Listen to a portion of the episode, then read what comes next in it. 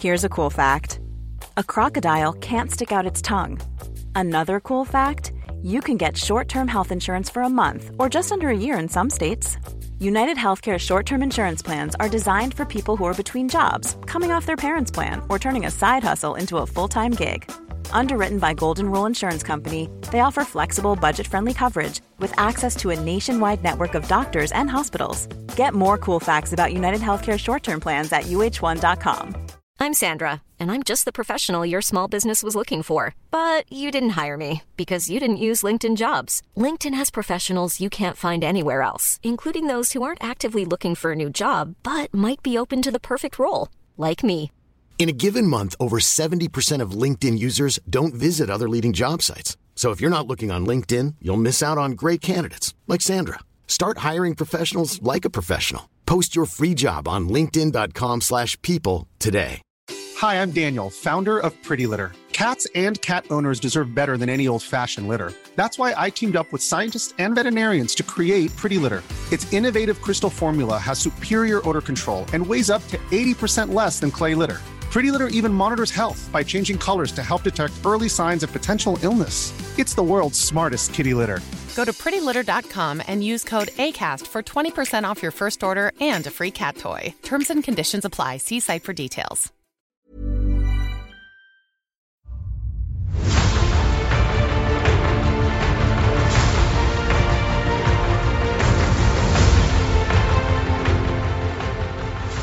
Hello, everybody, and welcome to the Blizzard Watch podcast. I'm Matt. I'm your host. With me this week, as is usually the case, is my wonderful co-host Joe Perez. Joe, how you doing? I am doing well, as you said, wonderful. Thank you. I'm glad to hear it. Uh, but we have to actually do our show now. So let's move forward to first off me finding the email that I sent out for this show. always, always fun when you can't find that. Uh, and I, now I honestly can't find it. So that's that's something I'll have to worry about. Uh, but yeah, um, usually what we do here is we do a little chit chat about what we've been up to. So I'm gonna throw that out to Joe. What have you been doing?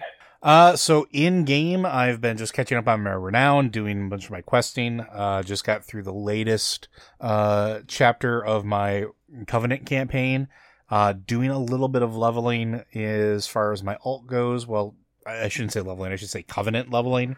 Uh, trying to get some of that sweet, sweet Bastion armor because it looks absolutely great on a Blood Elf. Um, but yeah, that's basically what I've been doing. Oh, and lamenting the fact that I can't get a weapon drop to save my life. So more of the same. Oh, d- then that actually moves into a top story we've got that I didn't write, manage, didn't remember. But the latest version of the Covenant uh, storyline, the the most recent version for this week, you can get a 187 weapon at the end of it.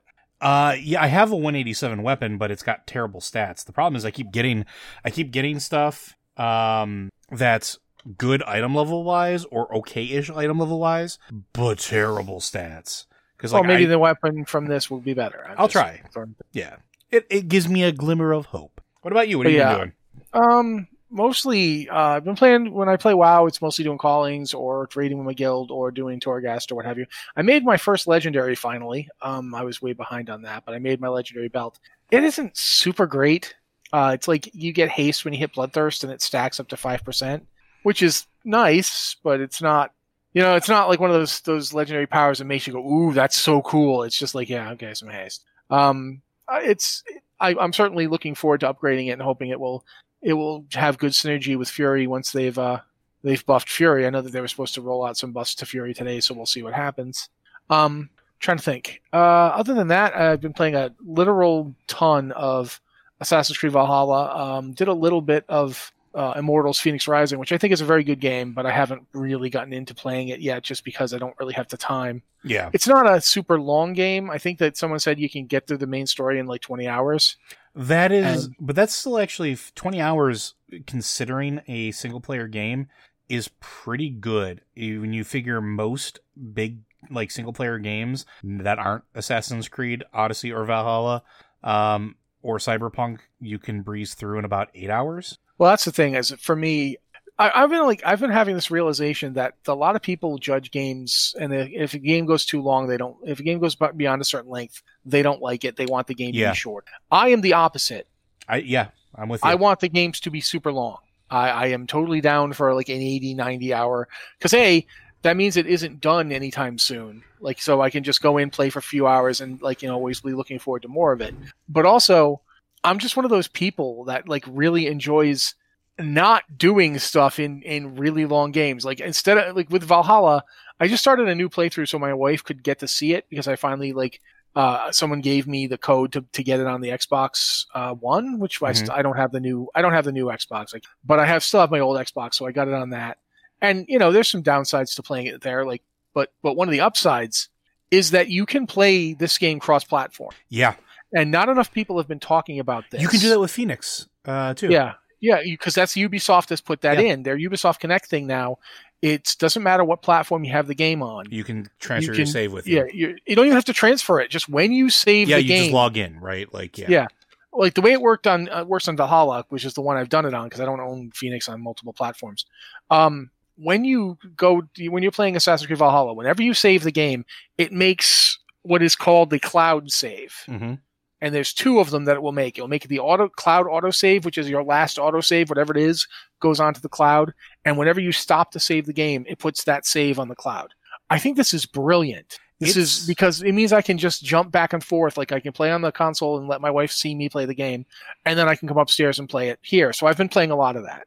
But I've also been doing a ton of like, you know, just other stuff. So yeah, it's one of those things that like I wish more games did because it is super convenient, especially like I play so I, I, transfer between like my consoles and my PC a lot. Um, even though I'm in the same room, like you know, if my my significant other wants to play something on the TV or watch something, I can you know let her do that and then play and pick up right where I left off on my PC, and it doesn't bother anything. Like I don't lose anything. I'm not like out of anything, uh, and vice versa. I think it's really really neat. It's a cool feature, and like I generally don't give Ubisoft a lot of credit, but I give them credit for this.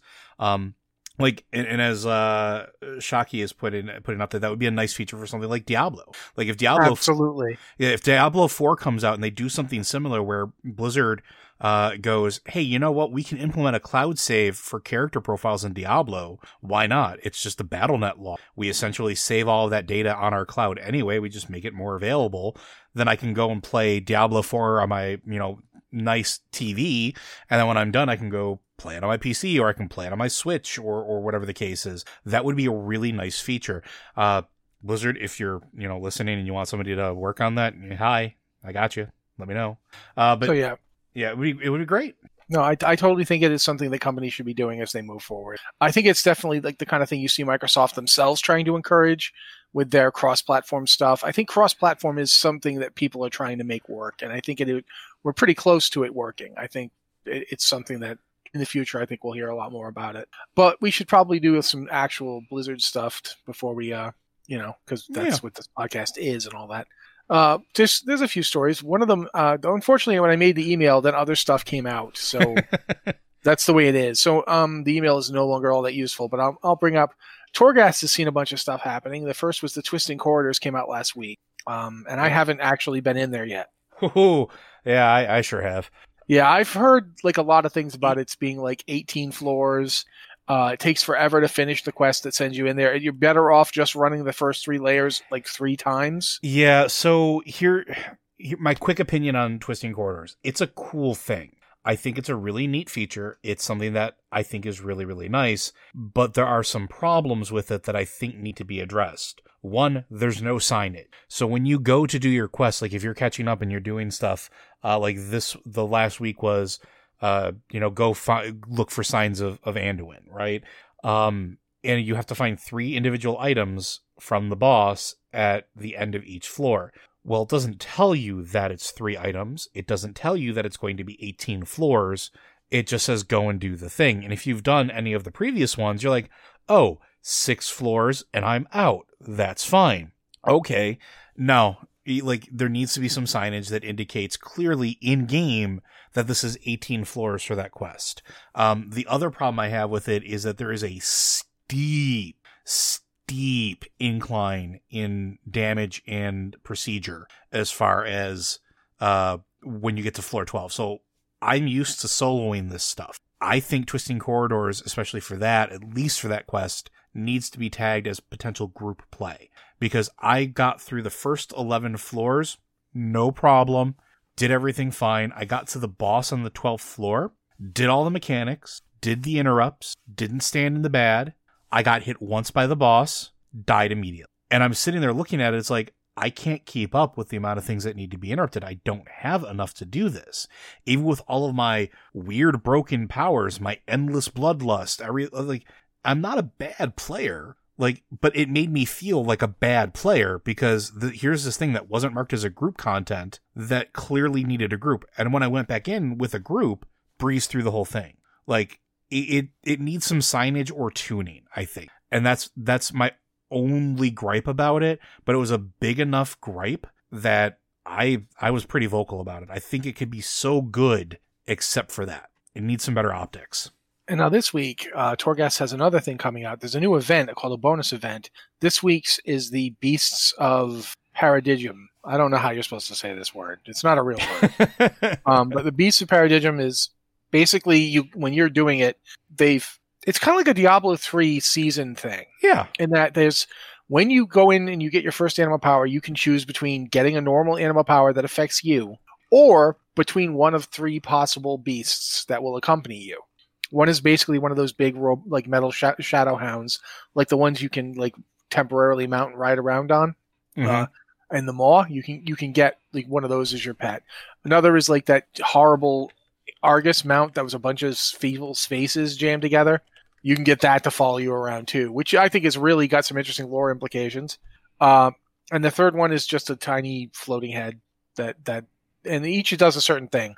The the the big robot monster shadow dog is like a tank pet that will follow you around and will like tank. It will hold threat or at least try to, and does tanky stuff. The the multi-headed monster horrible thing is more of a it's a buff. It buffs you. It like has various buffs that it growls and yeah and howls that buff you and increase your damage.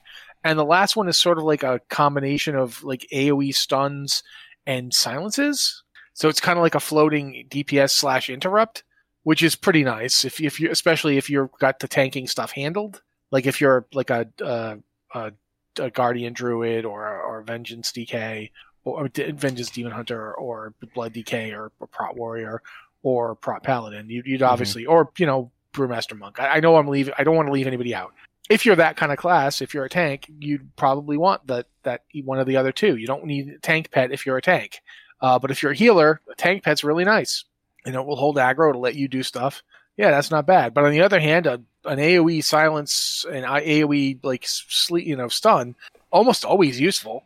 Yeah, Um, yeah. So, so, and when you do that, when you pick one of the three pets, you then will get anima powers that, that you can apply to them instead of to you. Like you, instead of you, every time you get an anima power, you'll basically be like, okay, I can pick this one that buffs my damage, or I can make my tanking pet stronger. And so it, it adds a lot of variety to the standard Torghast playstyle, where it's usually Torghast it's just okay, which one of these powers is the least annoying? The, the, there's one power in Torghast in particular, I can't remember its name, but it's the one where you can't back up anymore. You have to always move forward or turn. You can't just back up. You can't step backwards. I hate this power. It got me killed three times. I am used to just stepping backwards out of things. It's it's a quick, easy motion. Mhm. It's, I'm not used to running through things and then running around to get back into position. Uh, I did not like that power. Uh, so you know, if that power drops, usually if a power drops and you don't like it, you'll just take a different one. Now you'll actually think about, okay, uh, this this power is not that great for me, but this power is pretty good for my pet, so I'll get the I'll get that for the pet. It adds a level of play to Torghast that's not normally there, Mhm. And I find that fascinating. I really want to see how it ends up working out. I haven't done it yet uh, because it just came out live today, and I haven't gotten Well- to play WoW yet today. So Yeah, and, and and same here. I haven't been able. I literally got home and, and popped on just for the you know just in time for for this. But it's it's one of those things where it's starting to add more of that roguelike elements that I'm looking for in this type of content. I've said it before, and I'll say it again. One of my favorite genres of game is roguelike. Um, something like this lets you craft a run that doesn't necessarily feel. It won't always feel the same if you do it twice. You might pick different powers. You customize it based off of what you're given.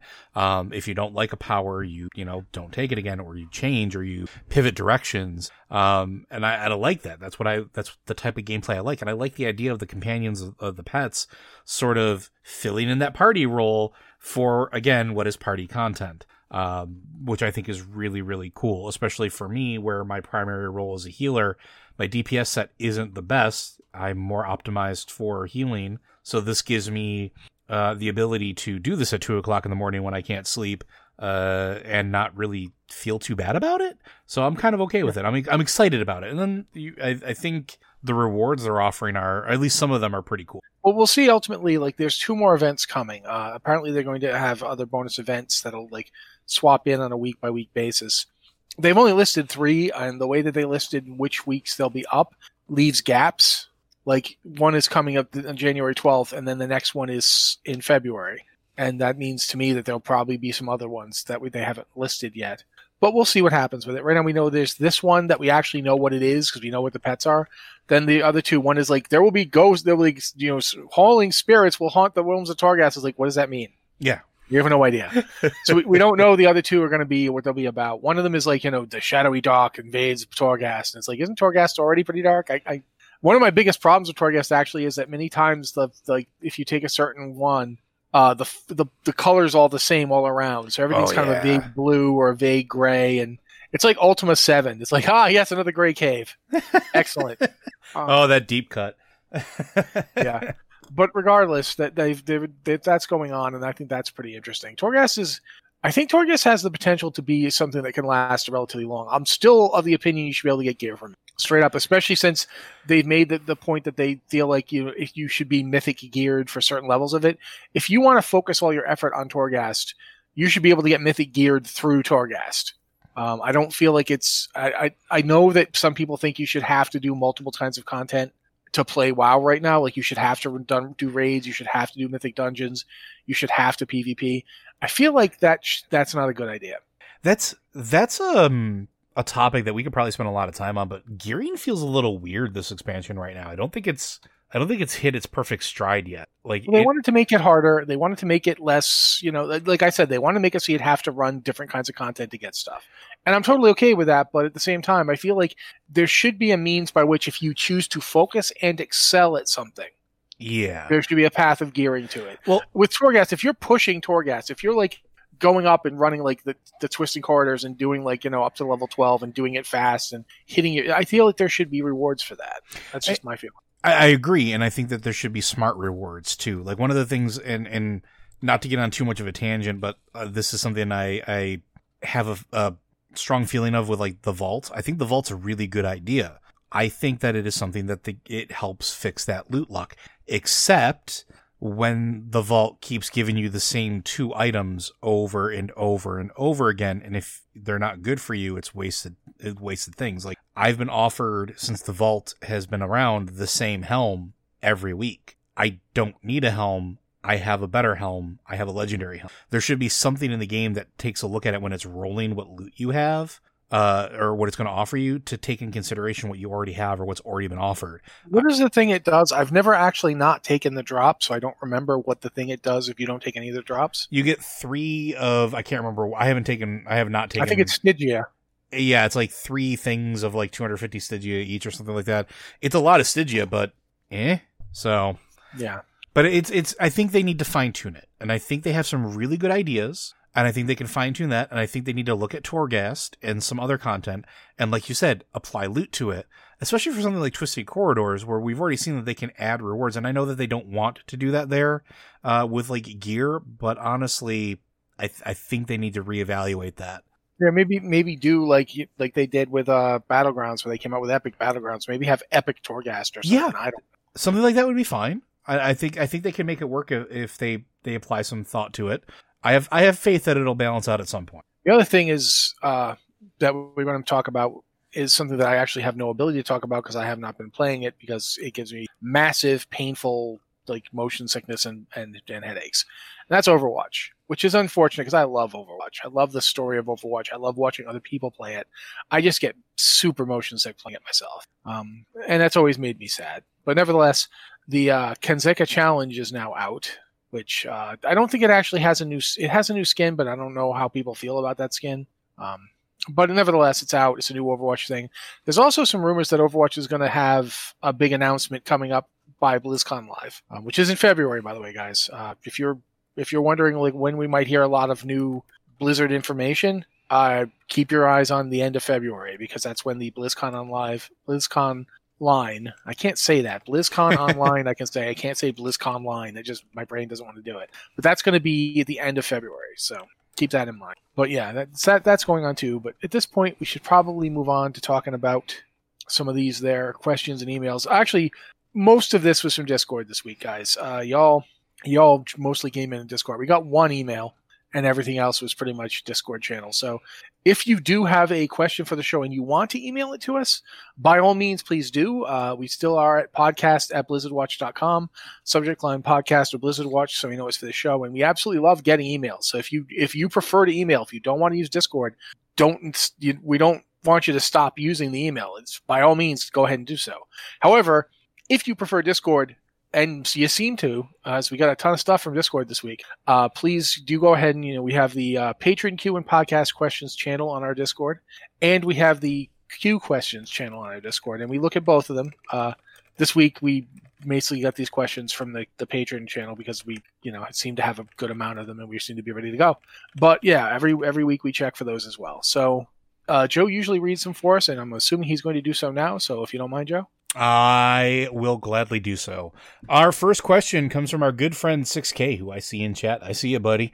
Uh, question for the podcast What first got you into Blizzard games? What was that first experience that hooked you? Rock on, you two cool dudes. I, I don't know about cool. Definitely cold. It's very chilly. Yeah, it's it's. I live in Canada.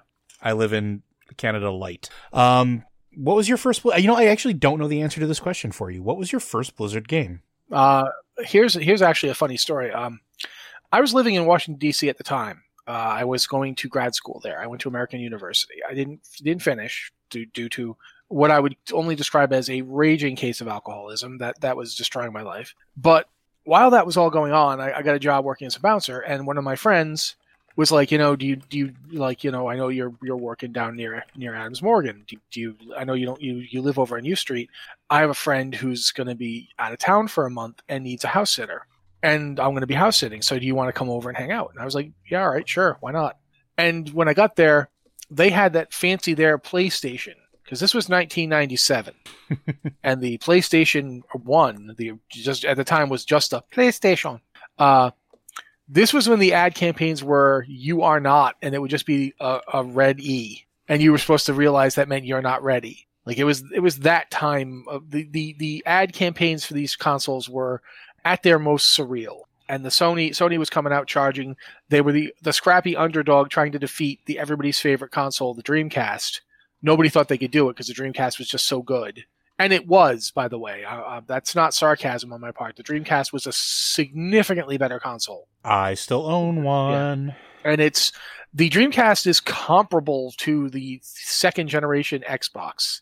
Yeah, it's comparable to the Xbox 360 and the PS power and the PS2. Yeah, PS3 maybe. I would be willing to put the Dreamcast up against the yeah. PS3. It was yeah, that's a whole other show. yeah, but regardless, we got there and there were a bunch of various games for the PlayStation, and I was looking through them, and some of them were the games I'd already I already heard of, or like Silent Hill. One of them was a combination. It was Diablo for the for the PS One, the PS. They they had a Diablo disc. I didn't know that Diablo had been on the console at the time. I'd never even heard of it. I looked at this thing. I'm like, this is like a like a Slayer album cover. What is this? my friend didn't know. He'd never played it. It actually wasn't a big video game. So I put it in, booted it up, and then like I think 12 hours passed and I was tired and, and, you know, hadn't slept and had killed a lot of demons. And I realized this is dangerous. I should never be allowed to have this game ever because I'll never get anything done with my life. And also, I'm going to be spending a lot of time here because I'm not leaving until I have beaten this. and that was it. So that was my first Blizzard game. Um, it was Diablo.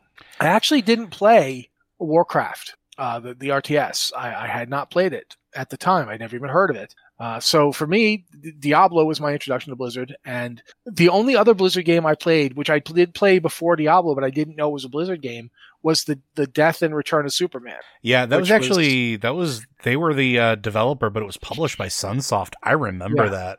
Yeah, that was the game I played before Diablo, but I didn't. It didn't make any lasting impression. No. I didn't think, you know, oh, I want to play more games by these people. Whereas Diablo, yeah, I've never forgotten Diablo. Like even even as I've played other games more, I've never forgotten. And I, I've actually always been of the opinion that Diablo got unfairly eclipsed by Diablo 2. Yeah. And this is not me dogging on Diablo 2. Diablo 2 is the Beatles of action RPGs. I've said this before and I'll say it again. it doesn't matter if you like it or not. And I do, but it doesn't matter if you do. There's nothing you can do that will change Diablo 2's position as a titan of action RPGs. Uh, it is just, it is ubiquitous. It is consuming. It is the thing. Like there were action RPGs before Diablo. There were action RPGs before Diablo 2, but Diablo 2 is the giant rock someone threw into the pond that changed everything. Every game that's come out after Diablo 2 is a reaction to it. It's impossible not to be. You have games like Torchlight and Path of Exile, which are basically just trying to be Diablo 2. Well, I mean, in the case of Torchlight, it was made by the people that made Diablo 2. But I mean, that's Yeah, a whole other and- story. yeah, and you know, but then you know, they just the point is they didn't go out and make an entirely new, different game. They basically made the same game again. Yeah. because you know, you're not gonna like why vary from it. There's just, but because of that, because of the power of that, the original Diablo is often kind of overshadowed, and I think that's too bad because in a lot of ways, the original Diablo is just such a perfect little slice of gaming. It, it does it doesn't do the, the stuff that Diablo 2 does that broadens it out and kicks it out the door and makes it this, the, the Beatles of, of action RPGs, but it does set everything up so it could. It's it's like when you see in volleyball somebody jumps up and spikes the ball down and like you know they're like wow he did really great. They, that person was set up. Someone lobbed that you know someone caught the, got the ball and, and got in a position for them. And you don't always remember that. Just like you don't always remember the guy that does like the goalie who makes a great save. There's players who don't get the attention. There's big flashy stuff, and there's the people who do all the work to set it up. Mhm. Diablo did all the work to set it up, and sometimes we forget that. And I'm my I'll never forget playing that game on the PS and just being like, I cannot believe this game exists. Yeah. Um, for me, the first game that I played from Blizzard was actually before they were Blizzard Entertainment. Uh, it was back when they were still Silicon and Synapse. Uh, and for those of you that don't know, that's when that's the brand that they released the Lost Vikings on. Um, it wasn't what really caught me, but it was the first Blizzard game that I played. I think I had it on the Sega Genesis, I want to say, because I, I couldn't find it for the Super Nintendo. Uh, and then after that, I played Warcraft Orcs and Humans and Warcraft 2 Tides of Darkness, but I didn't own a computer at the time. This is 94, 95. Um, and I used to play at my best friend's house when I would go over on the weekends. So, yes, I was that kid that even in high school, uh, I was going to my friend's house every weekend and like basically having giant sleepovers because I was a nerd and that was what we did playing Warhammer and Warcraft because that's what you did. Uh, but I have fond memories around playing that game with him, but it wasn't what really sucked me in.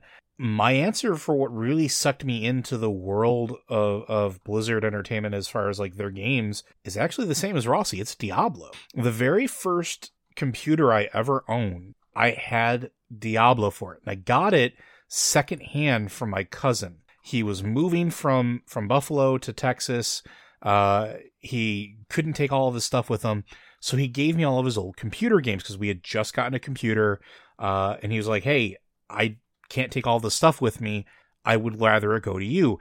And new in box was that copy of Diablo, and I remember like losing hours of time to that game and just like forgetting what time it was and being yelled at by my parents to go to f to bed uh, because it'd be three o'clock in the morning. I'd have to get up for school in three hours, and I was still playing Diablo. Like that game sucked me in. The cinematics for it were crazy for the time. Uh, the gameplay was phenomenal. The amount of customization of your character was great. Uh, it and because I was a kid that was huge into D and D and tabletop, it fit right in. It was heroes fighting against this tide of darkness and, and evil, malicious intent. And it basically hooked me at that point. And then I retroactively, you know, re got into Warcraft and Warcraft 2 because I had a computer that could run them and, and play them of my own. So I did that. But like, yeah, Diablo was the turning point. Diablo was that game that like just sucked me in. Um, I may have played Diablo 2 more uh, to the point where I actually like burned out CDs to the point where they were just unrecognizable, unreadable piles of like weird ash when they were done. Uh, and I think I've bought Diablo 2 probably more times than I have any other game because of that. but Diablo without Diablo 1, I probably wouldn't be where I am right now. I wouldn't be so hard into any of the Blizzard games. Like it just it sucked me in. It was such a weird like vortex of perfect timing. But yeah, but there's a reason that those games define the the genre that they're in. Because like I said, there were action RPGs before. Um, there was a Legend of Zelda action RPG on the Philips CD. Oh god, there are two Yeah, of them actually. Two of them, yeah, and they were both unbelievably terrible. So I'll leave you to go. I'm gonna Google them. bob some batongos. Yeah, they, but they were action RPGs. They, that's what they were qualified as. Before Diablo, P- action RPG just meant like any game that had like any kind of vague RPG like elements, but was really more about just you know something else. Mhm. And it's Diablo that really made it mean something in a, in a lot of ways, both for good and for ill. Uh, it's just it's a Diablo two in particular is just a genre defining game. And it wouldn't have existed without Diablo, and I wouldn't have been playing without Diablo. So yeah, Diablo, that to me, wow, just amazing game. But yeah, I guess that we pretty much answered that question, right? Yeah, I think that's good. That's a pretty comprehensive answer for one line. Thanks, 6K. That was a, a nice trip down memory lane. Uh, our next question. Hello. I'm looking for a new secondary game to play and have been thinking about an RPG for PC. I know there are lots of them, but I'm specifically looking for one that doesn't have you control a party. I really don't wish to control other party members and would rather make it a solo adventure. I was wondering if you guys have any recommendations that would match what I'm looking for. And this is from Deathlord Zero from Earthen Ring. I think we we all know what I'm going to say. So I'm going to let Joe go first. No, go for it because I have to think about this. Okay. Um, if you haven't already played them, the the three Assassin's Creed games that came out in the most recent generation, uh, Origins to Valhalla, are all that. They're all single player RPGs. They're RPG light in the case of Origins, whereas Odyssey and Valhalla are actual RPGs. But they're much like the Witcher games in that they are like a character that doesn't really.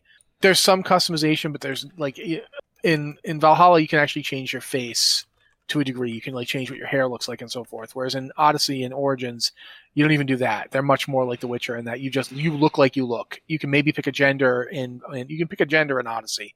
You pick between Cassandra and Alexios. Again, don't pick Alexios. Uh, but in in general, they are pretty much what you're looking for. There's a ton of them. Like I think Origins is the shortest at like a 50 hour runtime Yeah, and about- Odyssey is the right. longest. Odyssey is the longest with a solid 70 to 80 hour runtime.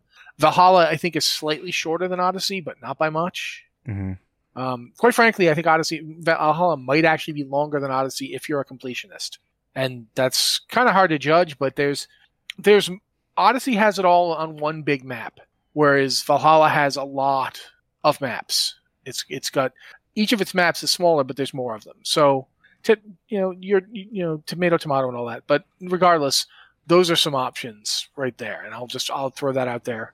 Uh, I mentioned Immortals: Phoenix Rising, and that's a good one because you you just control you. Yeah. It's a very Breath of the Wildy experience. If you liked Breath of the Wild, uh, you should definitely think about getting Phoenix Rising. If you didn't play Breath of the Wild, Breath of the Wild would also be a recommendation. well, it's not on. P- it's not on PC. They they specifically asked for Yeah. PC. Yeah, so Phoenix Rising is on PC. So It, it is, there's, and there's more, but um, also, I mean, it's out. I feel weird not recommending it, although, but I haven't played it and I'm not particularly interested in it. But you, I mean, if you want to try Cyberpunk 2077, you can. I, I, so I I was actually going to throw that out there. So it's gotten a lot of hate, and I'm and for for good reason. Uh, CD Projekt Red made a lot of missteps in their production of the game. Um, and but I think now that I'm playing through it, I think it is actually worthy of your time, especially if you're looking for an RPG. Um, there's something stupid like 50 endings. Um, I'm being a little facetious with that, uh, uh, but it's there's a lot of endings and there's a lot of choice. There's a lot of customization. It's not without its flaws. It's not without its problems, but it is definitely something that I'm 20 hours in and I've barely gotten past the, like the tutorial took me six hours because it's very RPG-ish. You get a lot of choices. You get dialogue choices. There's a lot of, uh, customization, interpersonal stuff that goes on and it's got three intros anyway. and it's got three intros to begin with on top of that. So like it, I actually really like the game. I think it's a fantastic RPG and I was going to actually let me ask you a question here. sure go for it.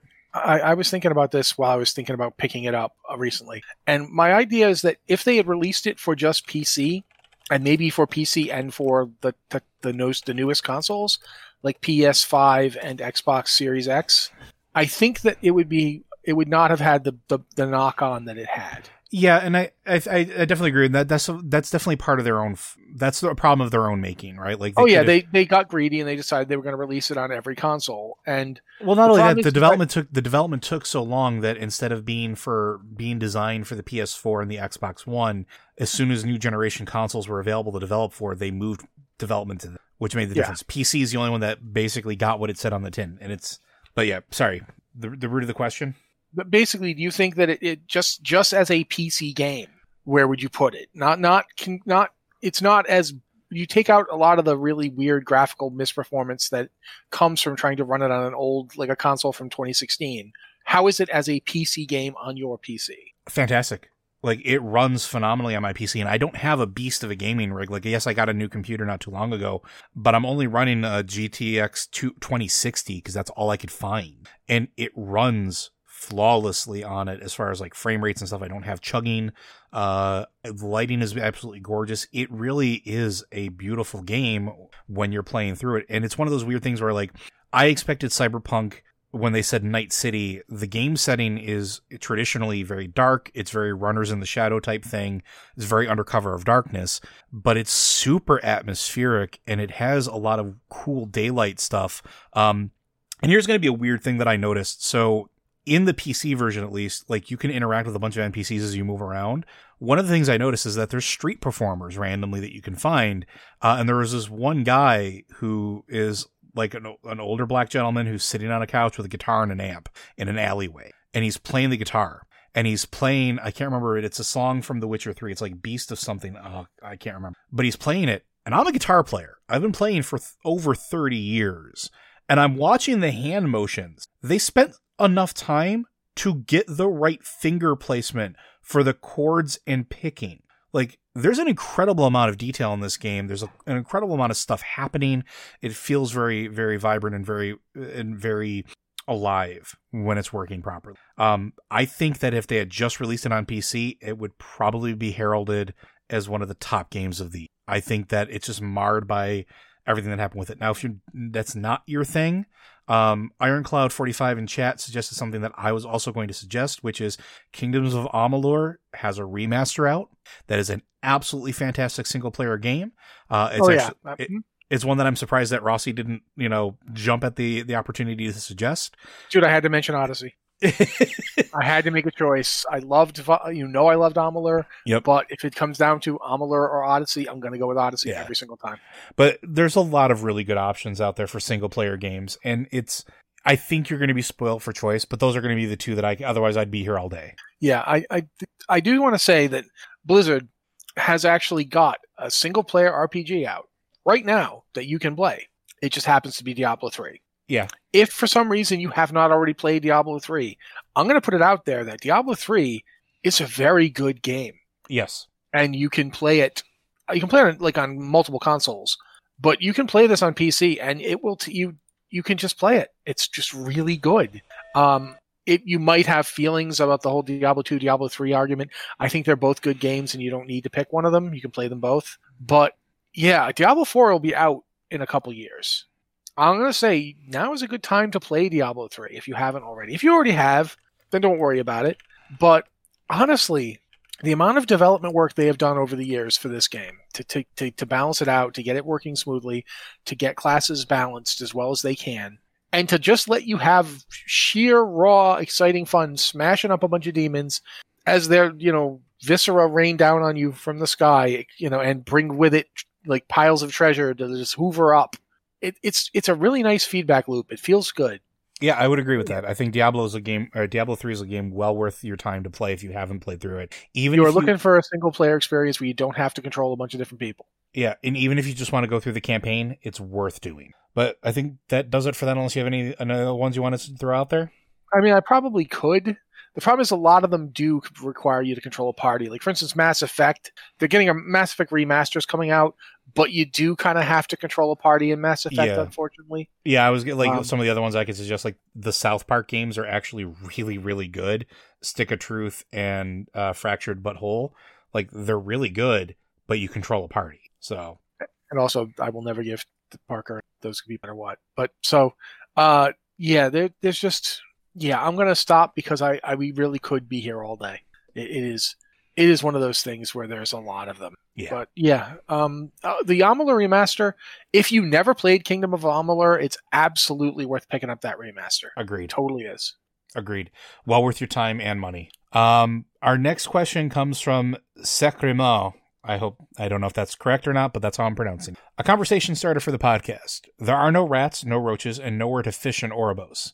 Oribos is not a city. Even Dalaran and the Exodar have the fishing. Also, apparently, we won't have time to sleep when we're dead because there are no beds anywhere. What about Boralus, Suramar, Dalaran, Stormwind, and Orgrimmar that make them feel lived in? Or what is it, about them? How would you design populate a city in the afterlife of WoW to make it actually feel like a city?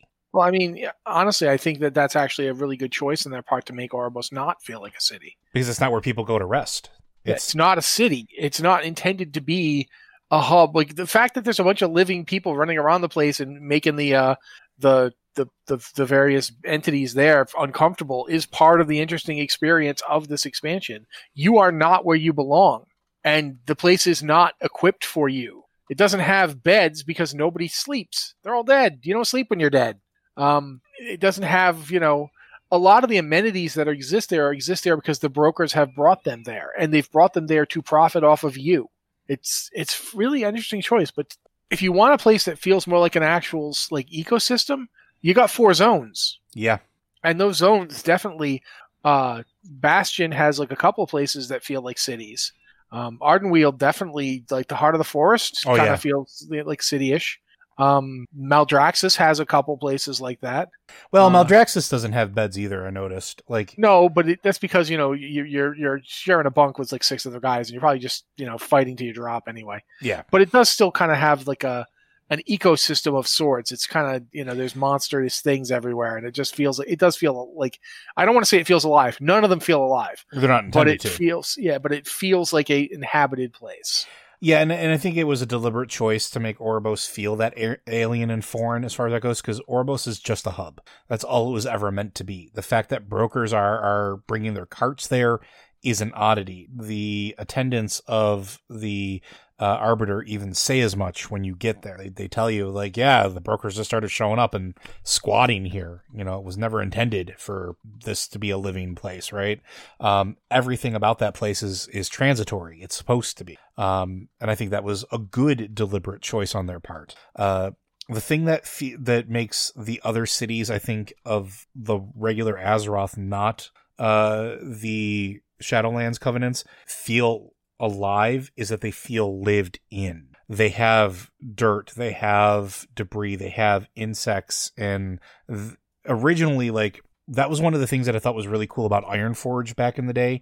And I actually thought Ironforge was the best city that they had ever designed. Uh, it was a giant circle, true, but you had different levels to it. It felt like there were actually places to go. It had uh, what looked like or felt like lived in spaces and homes that dotted not just the auction house and the bank.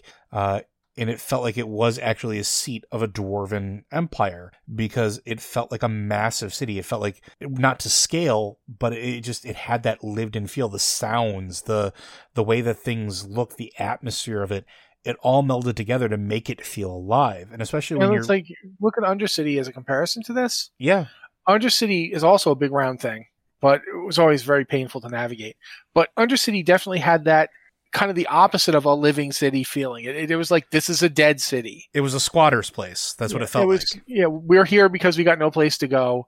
Uh, the things that are here are here because they are survivors that nothing can kill. Hence the cockroach vendor. hmm Um, I don't know if people fished in the canals very much in that like moat type thing in, in Undercity very much. To be honest with you, I don't fish, so I can't give you that one. But Undercity definitely felt like the thing that it was, as much as anything could feel that way. Yeah. A, a city completely inhabited by the dead, And- and they've actually done a really good job over the years with with cities. I think we talk a lot about Suramar, but honestly, Thunder Totem doesn't get nearly as much. You know, like Highmountain. the whole, everything about the high mountain area like the high mountain that entire zone feels like a giant city if that makes sense because like everywhere you go that there's a settlement Yeah. the whole land feels lived in it is probably the most tauren place i have ever visited in game because it feels very much like the entire zone feeds off of what makes them, eh, what defines them as, as a, a race.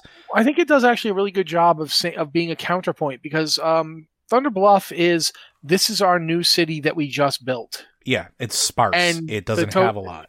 And the one in Highmountain, High Mountain is a zone feels like we have lived here for countless millennia. This is where we have been. This is a place that has been lived in by us, shaped by us, affected by us. And it, it really is fascinating, and, and it's a nice counterpoint to uh, Thunder Bluff, and it's a nice counterpoint to other cities.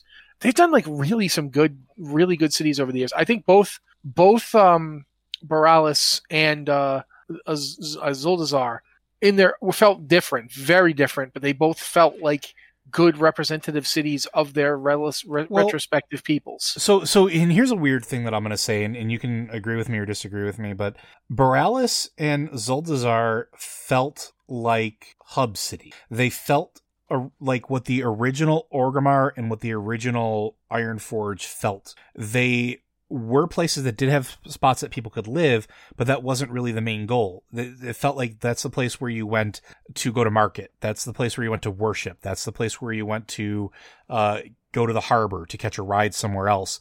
And that lends itself its own feeling of being alive in sort of that regard as well. Um, they felt big, they felt sprawling because of that. Uh, and I thought that was really, really nifty because when you look at a city like Stormwind, Stormwind is actually as big as it is, feels very compact. It feels very built on top of each other, which is traditional for you know medieval human settlements.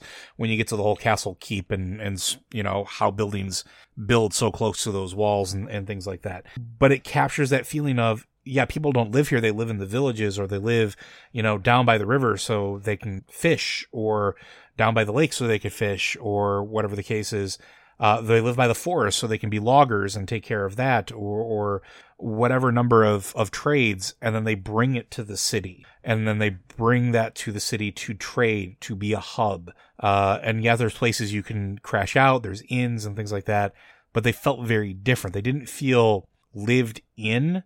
They felt like lived in is the wrong word. I'm trying to think of how I want to phrase it. They felt well used and, and, and it, it was his own sort of distinct feeling. I, I agree with you. I think that they've made some really cool cities over the years, and I think each of them feel and fill different role. And I think that's really neat. And this is me sort of like the architecture nerd because there's a very distinct flow to these places. There's a very distinct behavior intent behind the design of them. And that's true to life. When you go to a city, when you go to even just like a big building, in our in like in real life in meat space here it has an intent behind it and it's shaped for that intent and you subconsciously pick up on that. We do that with these cities in the game. They did a fantastic job with all of them as far as you know directing players to what their intended purpose should be. So that's my two cents on it. I think that i i don't know that i would populate or design a city any differently than they've already done. I would look at what my intended purpose would be for that particular place and then I would design around that purpose, which it feels like that's what they've been doing. Sorry. Yeah, I agree. No, I, I don't think I disagree with that. Uh, that's all I got on that one. I think we have time for, uh, I think, one more, possibly two. Well, let's see what happens. Uh, this one comes from MA, and this is question for the pods. Uh, and there are two here, so I'll go through them and then we can figure it out. First question Is there a machinery of life? Uh, and two, what kind of weapon would your main be presented with in Anduin's place? What would you name it? Uh, so I guess we'll start with the first one. Is there a machinery of life? Do we think there is? I mean, I I think machinery of death is a metaphor. I don't think it's literally. A, uh, I think, however, that if if the afterlife was designed by the first ones, I think we have to at least entertain the possibility that so was life. That when when the light and the void became mutually antagonistic and the universe was created, the first ones were probably the ones shaping it. Like we have, we have that ordering of the cosmos story. It was probably the first ones doing that. Um, but but we don't know. We'll find out.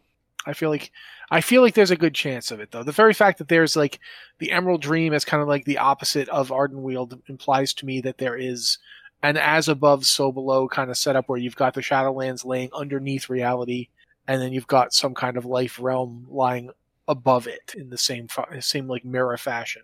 That's my that's my guess on that. Yeah, and I, I tend to agree. I think that I think that it is more metaphorical than it is actual legitimate or real. Um, we talked a little bit about it on this week's Lore Watch, with which, if you haven't listened to it, might be worth going to listen to. Um, but I, I, I don't think any of it is referring to anything in particularly literally or literal sense. Um, but there could be something to that thought process. We still don't really understand how the Warcraft universe came to be. We know kind of like allegorically the light was everything and then it decided not to be and therefore everything was born. I think there's more to it than that. And I think that maybe it's not necessarily the machinery of life, but maybe sort of like the mechanism that brought life to be. So we'll probably find out more about that as we go along. I I don't know what else to say besides that. I think I think metaphorically speaking is probably the most accurate thing we can. Um, as far as the weapon that you would be presented in Anduin space, do you? I mean, what would what weapon would you be offered, and what would you name it, and why is it Ashkandi? I mean, it's Ashkandi. I, I don't know what we're what we're doing here. It's Ashkandi. It would be Ashkandi. I would call it Ashkandi. That's where. What are you looking for? I mean, I am who I am. It's like you know, like you know, no, it's it's totally Val'anyr. No, it's not Val'anyr. It's Ashkandi. It's always going to be Ashkandi. I'm the guy who was disappointed Ashkandi wasn't a warrior artifact. Uh, no, it's Ashkandi, and it would still be called Ashkandi and nothing the jailer could do could hurt Ashkandi or make it any different than it is. So it wouldn't change or become evil. It would just still be Ashkandi, and I would stab him with it because it's Ashkandi and it's the super weapon. And point discussing this, and you go ahead and talk about some lesser weapon now. Uh, I'll talk about what I think is the greater non uh, warrior weapon. Uh, I think Val'anyr would be what was offered to me. It's the one weapon that I always felt a distinct connection to because of being a healer uh, it was one of those things where it was such a big momentous occasion putting it together, but it's also one that like in story wise, in the headcanon for my character, I believe that my character would be wielding it to this day. It would not be something that he would just shove into a bank and worry about later. He would be wielding it. And if he was in Anduin's position, that's what would be offered to him. This instrument of life and protection that he wielded against dark gods uh, that he's wielded against uh, the Legion itself, against everything that wants to violate the sanctity of life, because I think it would be interesting to see that being perverted by the jailer and his mechanisms into whatever it would be. Because then at that point, it's like, here's the symbol of, of hope and peace and protection that I, that has been such an integral part of my character and now it's being turned into uh, something I don't know. Can I still wield it? Can I still can I still use it for its intended purpose? And because of the core of how I I view my character as far as like stories go, it would be a hard thing because that's what Loder does. He's a protector, a healer. He doesn't like war. He doesn't like destruction. Uh, his primary focus is always making things whole again. So yeah, it would be Val'anyr for me. 100, 110%. Uh, I don't know. I think we have time for one more. What do you think? Sure, give it a shot. Okay. Uh, this one comes from Adele. Thinking about villains, it's established that Gul'dan obviously is the stereotypical comic book villain type, but I get a slightly different vibe from Denathrius, and now I realize what it is. He is the classical James Bond bad guy. The story composition of Revendreth follows along these lines. He is so obviously evil in the way he is presented to us, and how his true intentions get revealed have such movie like rhythm. But how about the jailer? Is he like Thanos in the Marvel franchise? This is maybe a a Q question, but I, am willing to bet we get Anduin Wrynn as a raid encounter. What kind of boss will that be? Are we fighting Jailer's weaponized Anduin, or are we healing and freeing him, or what? Uh, I don't think the Jailer's Thanos quite yet. Uh, I don't think he's quite as neutral. Thanos, for all of his his bluster, was was neutral. He thought he was doing the right thing. Uh, and if we're talking MCU, Thanos, yeah, yeah. If yeah. we're talking comic Thanos, the jailer would need to work pretty hard to be as extra as comic Thanos. Yeah, comic jailer is the, the jailer's ahead of Thanos in that he was actually he actually is like involved in death in some fashion. Comics Thanos just wanted to sleep with death really really badly and thought if he killed everybody in the universe or half everybody in the universe, then de- then Senpai Death would finally notice him. Mm-hmm. unfortunately for him, Death was busy dating Deadpool, uh, which is a complicated story that I'm not going to get into because you would have had to be reading comics over the past 40 years to, to understand it. But yeah, um, honestly, the jailer reminds me a little bit of of the the classic Xanatos Gambit villain, the one that you know they're a big part of WoW. WoW loves these kind of villains where it's like you know no matter what you do, it's always just you know it's not even really a setback. Their plans continue apace. You haven't defeated me, blah blah types. When done well, Thanos type Xanatos type villains are great because they actually make you do the work for them.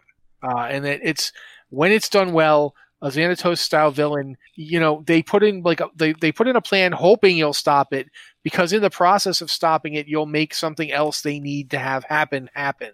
Um, Lex Luthor's a good example of this kind of villain where you know he's counting on Superman defeating his giant robot because whilst doing so, he'll get good scans of Superman to, to create a clone of him with that sort of thing. Uh, Doctor Doom's another good example. Doc, actually, it should have been called the Doom. They, they called it the Xanatos Gambit, but they should have been called the Doom. Doom Gambit. Yep. Doom is so about that.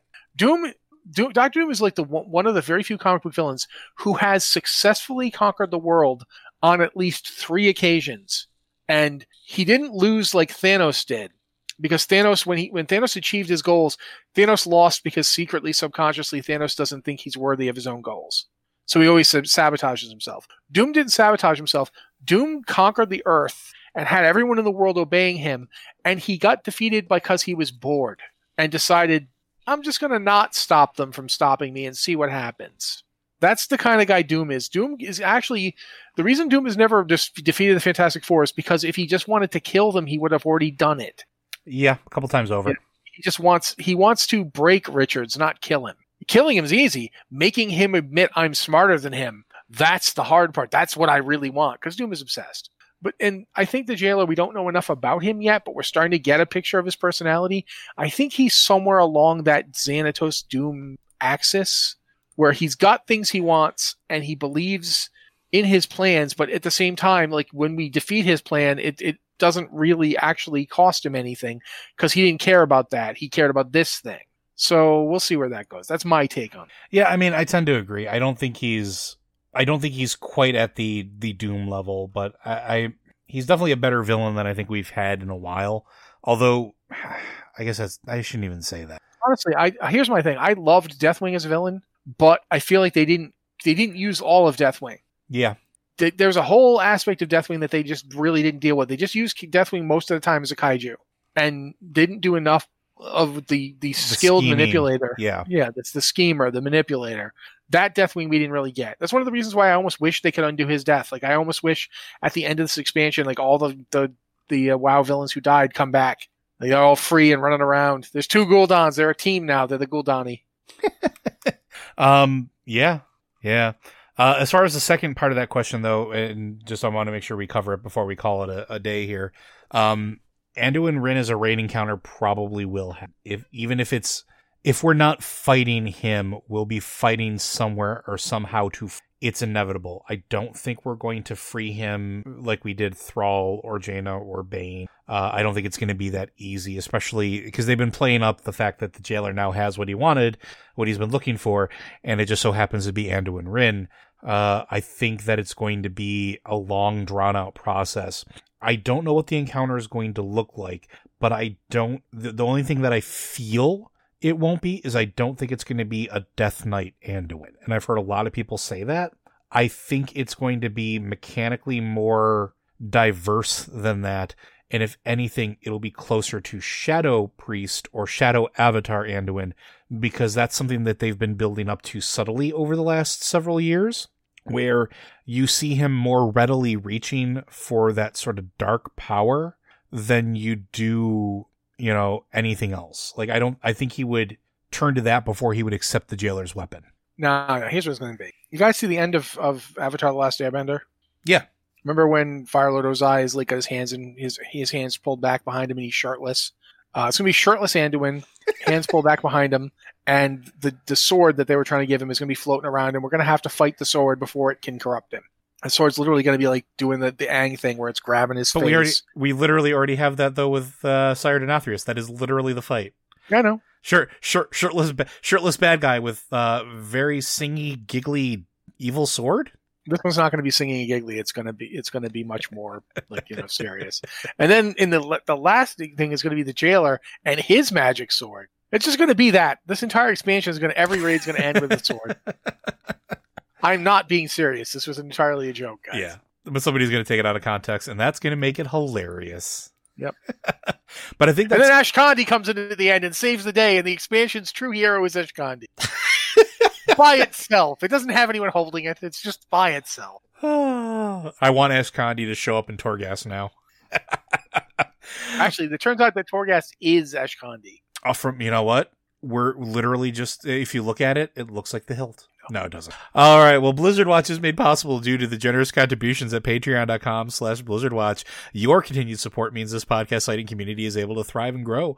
Blizzard Watch supporters enjoy exclusive benefits like early access to the podcast, a better chance at having your question answered on our podcast or the queue, and an ads-free site experience. Thank you very much, Joe. Again, guys, if you have a question for the podcast, you can send it to us via email at podcast at blizzardwatch.com with the subject line podcast or Blizzard Watch, we know it's for this show. Or you can use our Discord server. Um, we have two channels. Uh, there's the Patreon Q and Podcast Questions channel and the Q Questions channel, both of which we look at, so you can, you can hit those up as well. Um, thank you guys so much for being here with us. This has been the Ashkandi Watch podcast, and we'll be back next week.